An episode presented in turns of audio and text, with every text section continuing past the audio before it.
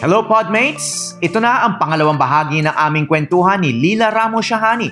Pinag-usapan namin ang kanyang kontrobersyal na open letter sa kanyang Uncle Ed, former President Fidel V. Ramos noong 2009 at ang reaksyon dito ng kanyang pamilya. Ibinahagi rin niya ang huli nilang pag-uusap noong nakaraang taon.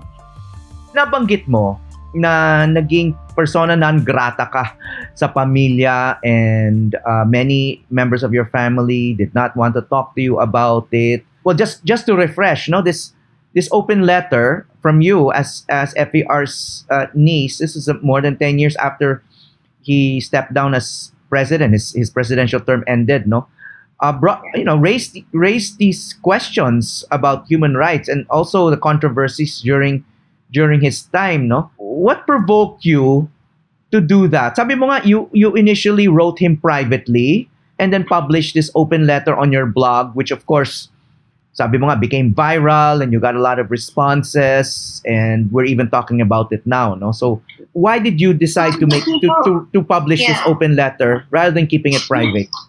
To, to the people who have said, bakit to own 2009 lang siya lumabas? Um, you have to understand the psychology of being in a family for a very, very long, all your life, where your ideas are not always important. And then, of course, my mother being a diplomat, we lived all over the world. We were like in Romania and Australia and Hungary, Austria, Kenya, you know, the tapos grad school. You know, we were all over the place. So um, for me, I remember the clincher was the internet. I mm-hmm. think what happened was at that point, I was a doctoral candidate in England, but my academic advisor left England and went to New York. And so I went to New York para we could continue working. And I was also moonlighting for the UNDP to pay my bills. And um, it was Typhoon Ondoy. And this was the first time that I could see on the screen all these human beings struggling. Mm-hmm. And those people have said, ang dami-dami naman bago sa Pilipinas, bakit pa yun pa ang pinagtripan mo? And I was like, well, I apologize, but I was not as affected as the others. But in this one, you know, the, the lack of lifeboats and the role of um, Gibo and who I thought at the time my uncle was going to endorse, um, at least officially. I had a lot of friends Kasi yung mga naging former detainee na galit sa akin nung kag-graduate ko from college, nung first nagtrabaho ako sa CCP, over the years, naging kaibigan ko na rin sila. Kasi naintindihan ko na ang hinanakit nila, naintindihan din nila ang hinanakit ko, at, um, you know, so I saw a lot of my friends standing on rooftops, you know, filming the waters. And I just got so outraged and yung parang ano, like, kasi galit na galit na ako nung Hello Garci pa lang eh. And I really did, was so unhappy when my uncle was constantly defending Gloria Arroyo. And in fact, my mother supported FPJ. My uncle supported GMA. So you can imagine how awkward going to the cemetery is to greet our lolo and lola or, you know, going for lunch. Eh, iba-iba ang pananaw ng mga tao sa pamilya. So I think, you know, it was Ampatuan, and then Ampatuan Massacre, Hello Garci, inis na inis na ako, and then Ondoy. And I just, you know, I was like, don't support this person who's going to make a mockery of your legacy. So, yeah, I think that uh, Ampatuan Massacre just broke my heart. And I just, I was reeling. And so that's what happened. I wrote a letter and I sent it to him privately. And I said, you know, if I don't hear from you in a month's time, I hope you understand. I'll put it in a blog. And sure enough, it wasn't read. There was no response. And so that's exactly what I did. At that time, Lila, kasi, no, um, wala pa siyang parang formal or overt uh, endorsement.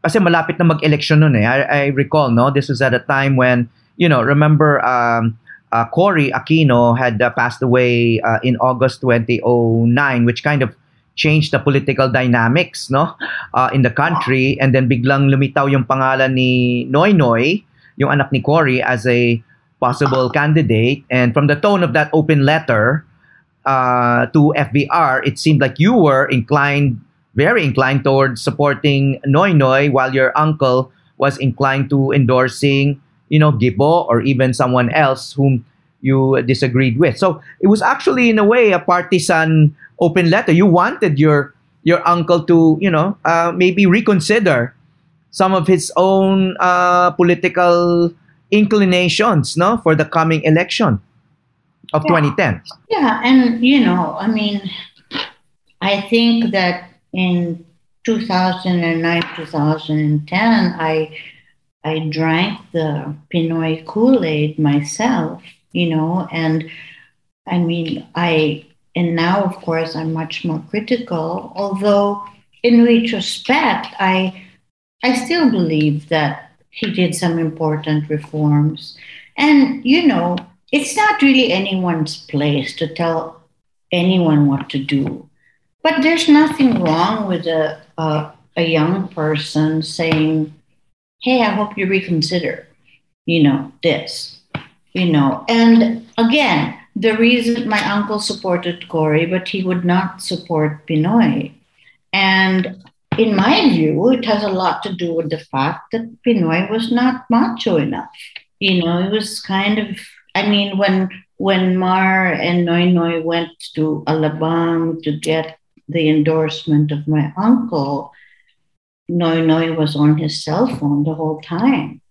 That kind of thing, you know, it, it's just that kind of thing stays in the memory. He didn't like that. But yeah, and again, he didn't have to follow anything that I thought, but it was, I think, more the fact that I drew attention to certain things that he did not know I knew. Okay, well, one of those things that you uh, brought attention to, no, especially in the months leading to the last election, last May, was the torture that happened during the Marcos regime, during the Mar- during the martial law years, no, uh, when your uncle uh, played a very prominent role. I mean, that could even be an understatement, no? You researched this quite deeply and you cited in a well-known Facebook post that was also widely read, no, about particular torture cases, no? You really really looked at the forensic evidence and you credibly um, presented uh, this evidence and wrote about it uh, very eloquently. And I guess what added to your credibility was you were related to FVR, no? Um, but at the same time, later on, dito nung namatay si FVR, no? Um, yung isang conclusion mo uh, after doing all of this research, sabi mo, if I may quote, no? FVR had an idea about what was happening under his watch. No, this is during martial law, uh, but he did not directly order, let alone orchestrate, torture sessions. Unlike General Fabian Ver, Marcos's chief henchman. No, now we all know that FVR was had a very important role during the martial law regime. No, so how do you know that he did not directly order the torture sessions? Because someone you know, knowing that you're related to FVR might well, raise an eyebrow at this na, oh, kasi pamangkin siya ni FVR, kaya parang ina-absolve niya yung Sure. tito niya, no? So, so how do you how do you know that he did not directly order, and then parang you're in, i- i- and then and then kind of passing the blame to General Fabian Ver. Um, I think, um, well, a couple of things. One is I've now interviewed a lot of former detainees for an academic paper I'm writing for a book that's coming out on Philippine trauma and memory. So for that research, hindi lang yung mga former detainees in Luzon and Visayas, but also massacre survivors from Mindanao na napakaiba naman ang kanilang mga kwento. Mhm. But I mean, I've got affidavits up to the wazoo in here with me. I've got the files because hindi ka naman pwede magsulat ng academic paper na haka-haka lang eh. I mean, you've got to corroborate it and cite your sources and they have to be legitimate sources. So, first of all, um, uh, a lot of the survivors, in fact, the, this is, I think, the most moving thing for me is after my uncle died, I got a lot of letters from these former detainees I had been interviewing. And they're beautiful letters. They've said, you know, like like um, you know, my mother went to your uncle and asked um, him to have my husband released, and thankfully, you know, the beating stopped. And of course, syempre, the Your, your mom was intervening even when she was part of the Marcos government. She was uh, intervening on behalf of political detainees who were being tortured. I just want to make, uh, make clear. No, no, sorry. I'm, I'm quoting, well, that she was doing that too, but I, I'm quoting the former detainees who wrote me and said, for example, my mother, detainee, my mother contacted uh, your uncle to ask if I, my sister, or my brother could be released from detention. And he, you know, he signed the release papers. And we're very grateful, blah, blah, blah. Um, and there were letters where very long narratives about about there. I have them. Um, but again, you know, it's not a, uh, an either or. I'm not really terribly interested in there, but I mean, the, the Hawaii court case files are quite clear. I mean, you read them all in the same way that you read the Human Rights Victims Violations Claims Board uh, data from the Memorial Commission. I mean, the affidavits are there. People do name names, and people have, you know, and I think it's a tragedy that, and again, I think my uncle was also um, maybe uh, res- partially responsible for this. Nobody really has been made accountable for torture in the Philippines, except for the case of Jeremy Corre. And I know that the anti torture law was in 2009 and it's not retroactive. But that being said, we all know naman. I mean, Al McCoy has done so much research and he's named names.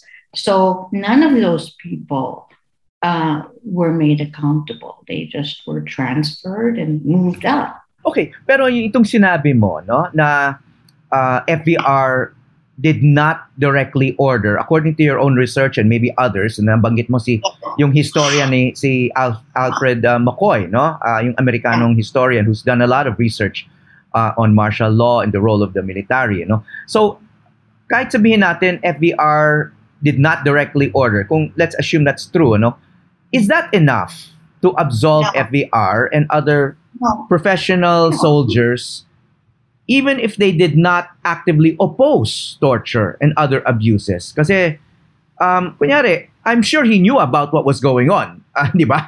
I mean, your, your uncle was, hindi naman siya uh, bystander lang nung panahon ng martial law, no? But, um, but he did not directly order, sabi mo nga, but at the same time, he probably did not actively oppose torture and the other abuses. Yeah, I think that he may have looked the other way, yes.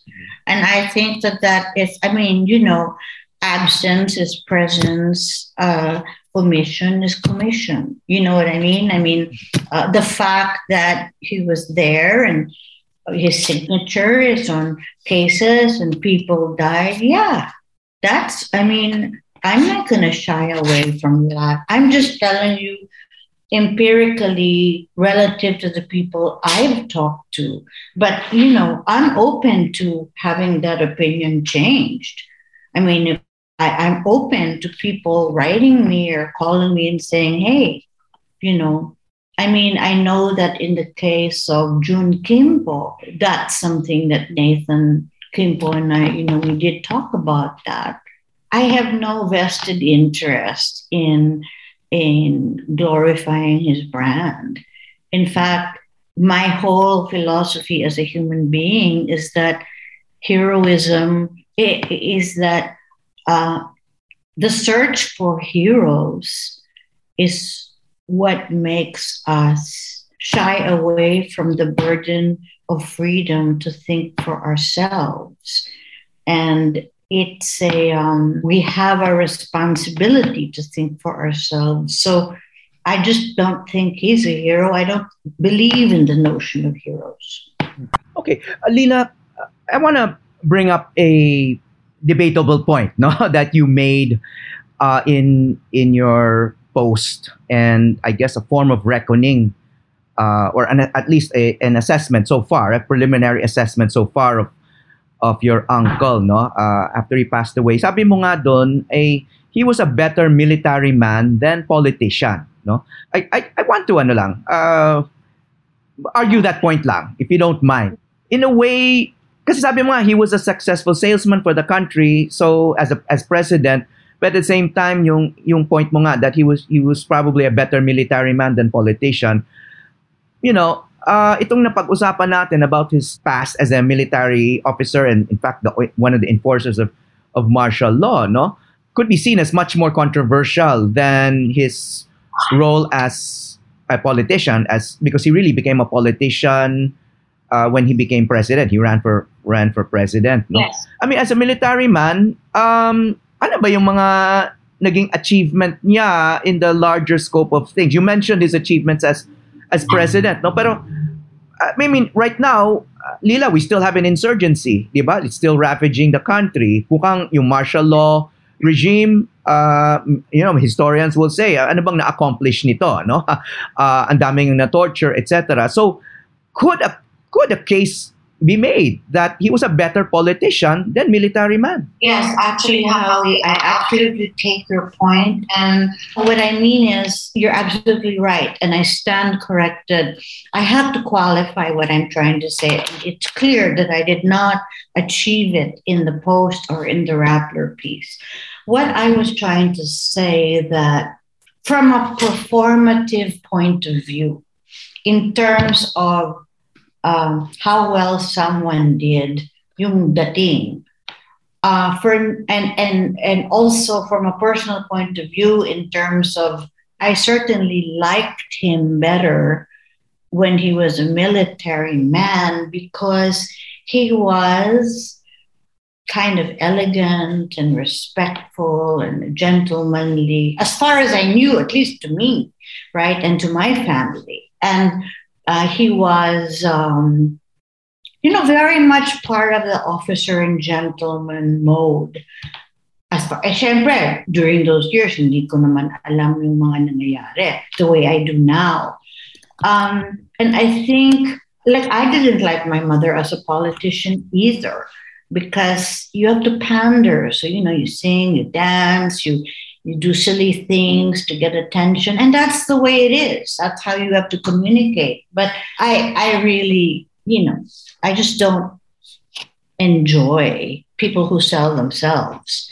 You know i just it's just not something that has ever been of interest to me. Mm-hmm. but you are absolutely right. I mean in retrospect um, i have to qualify that point I guess what I'm trying to say is during the military years, you could still dialogue with him. He had that, he, he, he had the capacity to listen, at least to us. No, I can't really speak about his relationship with other people, but I would say that the more that he especially during the presidency, that we were no longer allowed to call him Uncle Ed. It was always Mr. Hmm. President, which is yeah. fine. Oh, which is fine. But what I mean is, it's also wala na yung, hoy, um, can I ask you about wala na yung ganon?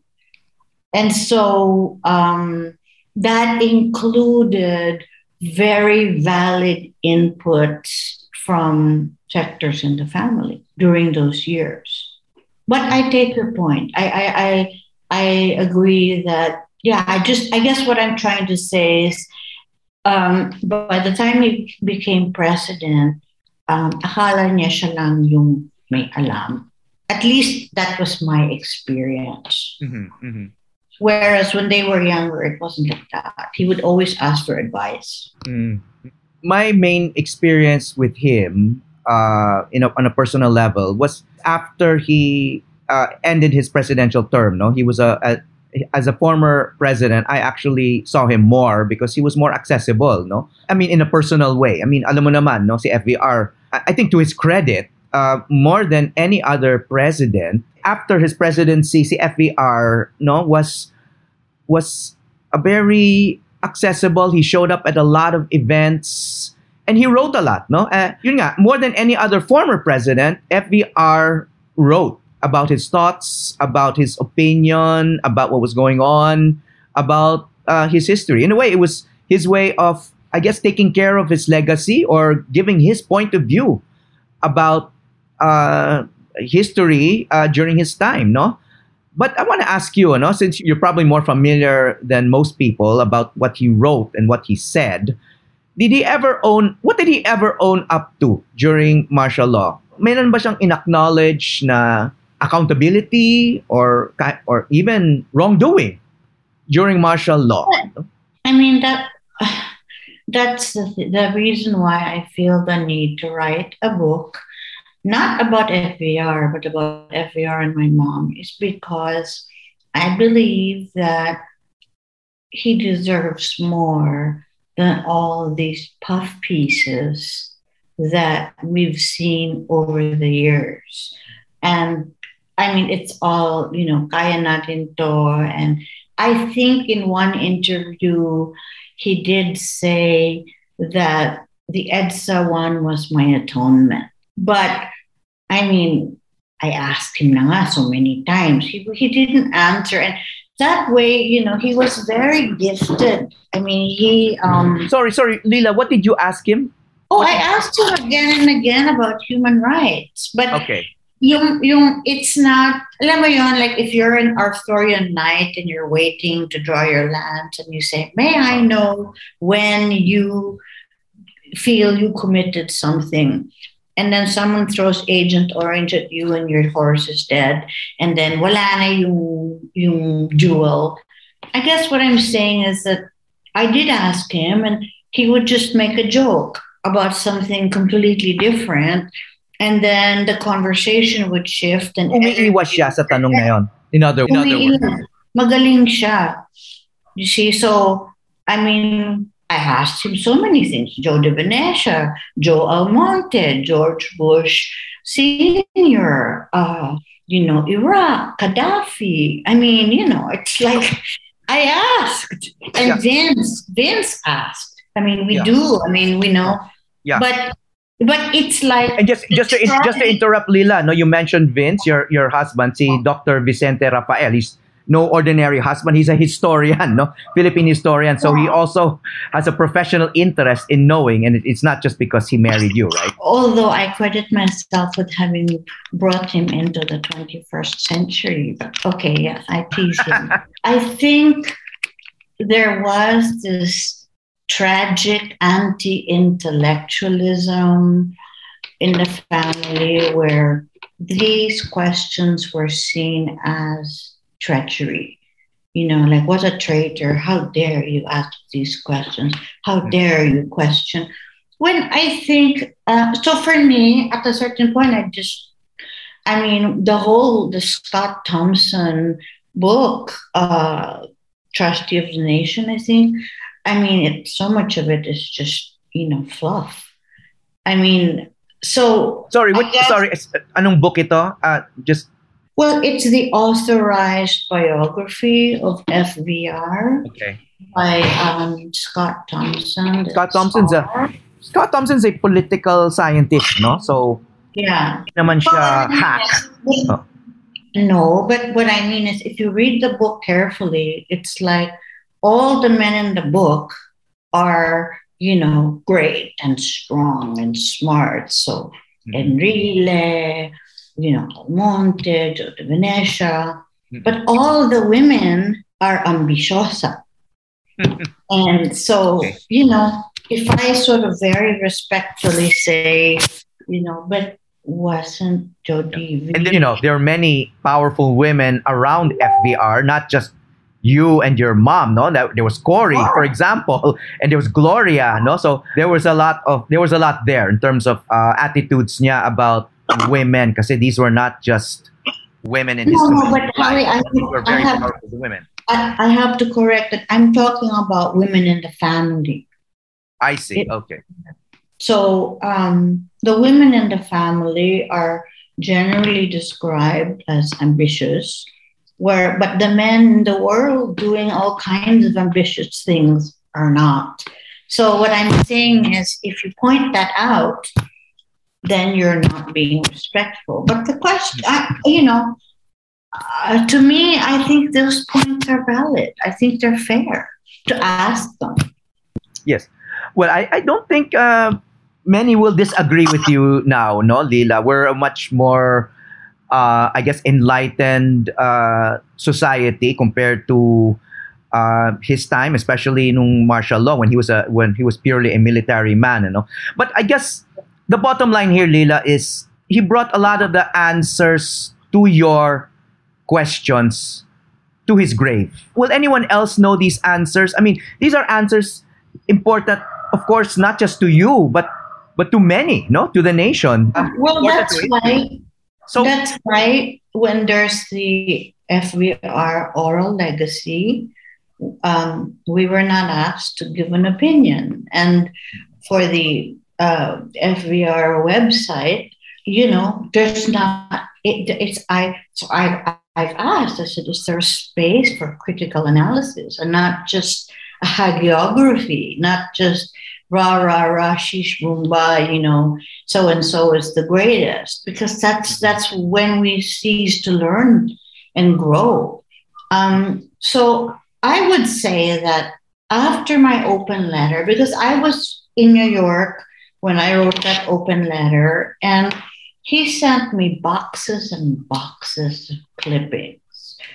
Um, yeah to show me the economic development during his term.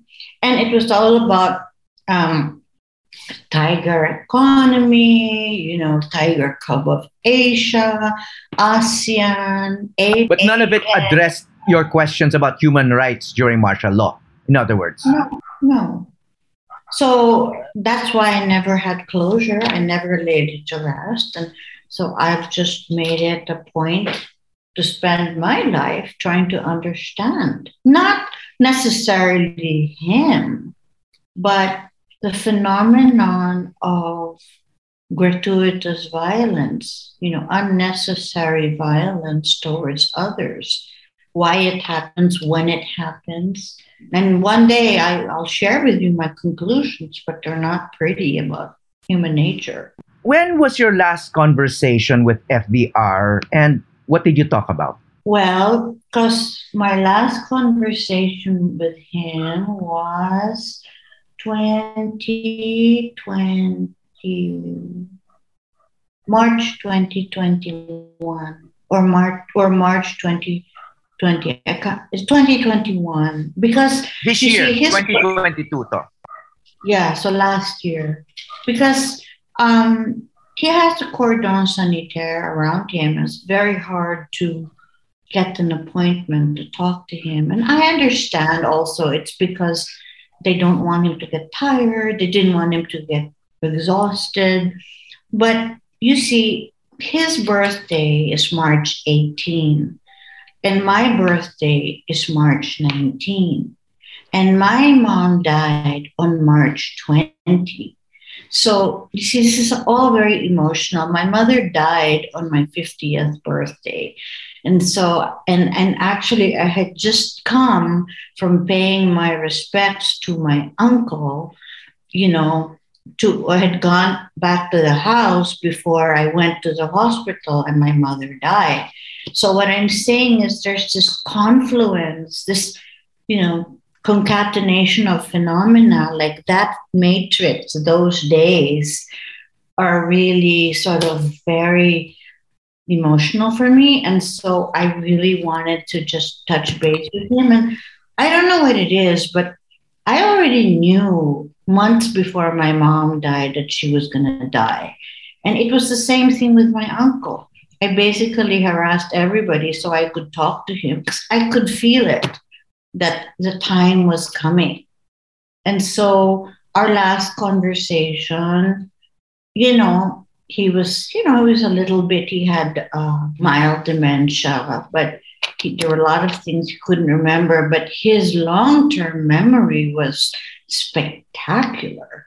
It was the short term that was, you know, had had failed him. And he saw me, and the first thing he said is, "Oh, Lila, ano, you know your mama. She's the smartest one one in the family, huh?"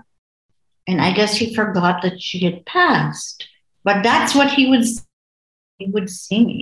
So ako naman, parang, sana sinabi mo naman yan kay mommy, ikaw naman. And he never did. No, because I don't think he want. I I mean, they had this competitive thing, which was so silly, really. But they loved each other. Pero sabi mo nga, may sibling rivalry sila, no? Because they were both accomplished people, both in the serving in the same government. But I don't think my mother felt any competition from my uncle because her world was very different. Her interests were different. Her skill set was very different. I really feel that, um, yeah, I think the older he got, the more he felt people were nagmamagaling around him, and my mother was one of them. And Mm-mm. I don't know whether she really was. Okay, what are the remaining burning questions about martial law? I mean, what what are the questions that you wish your uncle had answered when you were talking to him? And ano pa yung mga posibleng ma-pursue na mga tanong, no? Tungkol sa sa kasaysayan natin ng mga panahon na yon. Well, does it have to be martial law or can it just be all kinds of questions? Well, uh, I guess those those questions that are directly relevant to him and his contemporaries, o- you know, the kinds of questions that only he and his contemporaries can answer. Kasi, di ba, Oo. ngayon, eh, ngayon, m- our history is, has become very contentious, no? There's a, there's a, now there's an effort to, to change it, to deny it, to revise it, etc. No? So, at, at the same time, uh, marami pang tanong na hindi pa nasasagot. Ah, sabi mo nga, Okay, ah, so, so for me, okay, um, sa lahat ba naman ng pipiliin mo uh, persons to succeed you, why Joe de Venecia opening up the way to Erap, you know, which you must have seen. In the same way, how can you, on the one hand, uh, be against Marcos and pro Duterte? I mean, doesn't that seem a little naive to sort of be disappointed in Duterte when we simply had to look at his record to be able to speculate about what he might what he would become. So there are tactical questions. Then i mean there are questions about the uh, independent power producers uh, in uh, those, those all those deals that went down i don't really know there wasn't as much transparency as i would have thought Mm. uh, during uh, his presidency. Excuse me, Lila, no? Before you before you proceed on that point, do you think he regretted supporting Duterte for the presidency? Because, as you know, Duterte credits FVR for for encouraging him to seek the presidency. Of course he did. Of course he did. But you So, see, again, did to me, I'll tell you, to me, endorsing. You see, this is where people don't understand my uncle. They're always saying, oh, he must have endorsed so and so because of this. Actually, if you ask me, Noynoy wasn't macho enough, and Duterte was exactly the kind of macho my uncle liked. I mean, I, am sorry to say, but the whole issue of mas- the masculine dating and the pagiging magandang lalaki was so important and cannot be discounted. Now, he thought that Duterte would unify the nation the way he tried to do, but on what grounds? I mean, it's like saying, it's like saying, so and so will be a good president because they had been a good mayor and look at that nice little municipality. It's like non sequitur. It's a very different scale of things. So, did he regret it? Yes, he did. But to me, it's like I remember we all went to vote, and my mom was making sungit, and she was saying, "Oh, I hope you're not going to vote for that Duterte, ha?" You know, and um, sino bang iboboto ninyo? You know, she's like a schoolmistress, you know, and I remember Ben de Leon with my uncle, and they were like making kindat saying secret. And I already knew they didn't want to tell my mom. And what did you not want to tell my mom, or what you don't want to tell her, is that you're going for Duterte. And sure enough, that's what happened. But what I'm saying is, today, when people say, oh, let's, you know, fight for change, you know, I think, well, what kind of a return of investment can you expect in six years? You have to enter every battle with a clear understanding of your own limitations within that fray.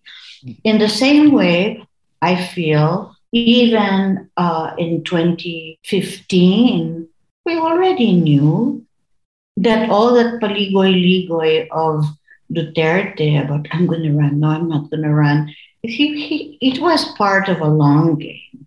He was, you know, and in that way, it's very different from Leni. I think Leni really didn't want to run until the bitter end. I think Duterte always had that plan. So, in the same way, I think, and the Marcoses have played a long game.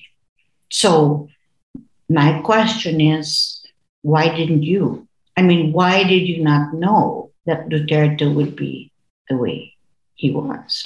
Okay, well, Lila, just picking up on that point, no, sabi mo nga kanina, what appealed to to your uncle FVR was the machismo of Duterte and yung nga yung may pagka yung may pagka kamay na bakal no uh, but at the same time many have observed and um, you may agree also that your uncle was very different from Duterte I mean on a very important point no your your uncle from my observation as an outsider, hindi man ako insider, was very gracious. He was civil. He was polite. Hindi siya nagmumura, at least not in public. As president, wala tayong, you know, he never threatened to kill people, never threatened uh, media, never actually, as far as I know, didn't have anything, any any critics uh, jailed. So parang may disconnect doon between him and and that attraction to Duterte. No, in fact, sabi mo that's what may have disappointed him uh, about PNoy. PNoy was maybe the opposite of Duterte and may, and may have even appeared soft. But to others, FVR might might have been more similar to PNoy than to Duterte. So parang it's it's no, it's hard for others to maybe hard for others to understand that. No, I think that what happens uh, when people are in power is they realize, gee, this is fun. I just have to pick up the phone and boom, I get this, this, this, you know. And then when you get out of power, it's like, huh? You know, I have to stand in line now, you know, and it's different. And I think some, for some people, yung pagiging sigurista kicks in of like, I want to maintain my right to speak. And so I already know Duterte will win. So, you know, I might as well you know, latch on to the winning horse. I've seen it happen so many times. So I think there was that. There was this idea of having cleaned up the streets, whatever that means in terms of collateral damage.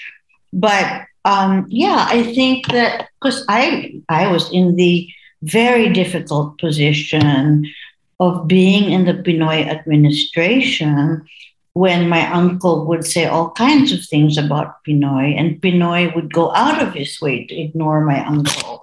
So siguro ayaw niya ng ganon. Gusto niya na makabigay siya ng pananaw niya, which I understand because he was very brilliant and he had many, many important points to make. But in my view, there's a certain protocol for ex-presidents. Like if you notice, it's not like Obama walks around, walked around telling Trump what to do, you know, and treating him like he's an idiot, mm you know, which syempre no sitting president likes.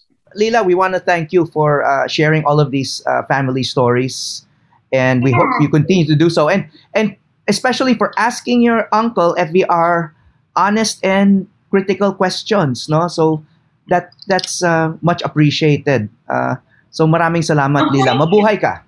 Thank you so much, Howie. Thank you, Podmates, for listening until the very end of this podcast. Alam niyo na, nakakatalino ang mahabang attention span. This episode was produced by the team of Yu Marianga and Chan Salvador and edited by J.R. Magtoto with the wonderful people of GMA News and Public Affairs Digital. Don't forget to like and subscribe. Till the next pod, mabuhay kayo at ingat lagi.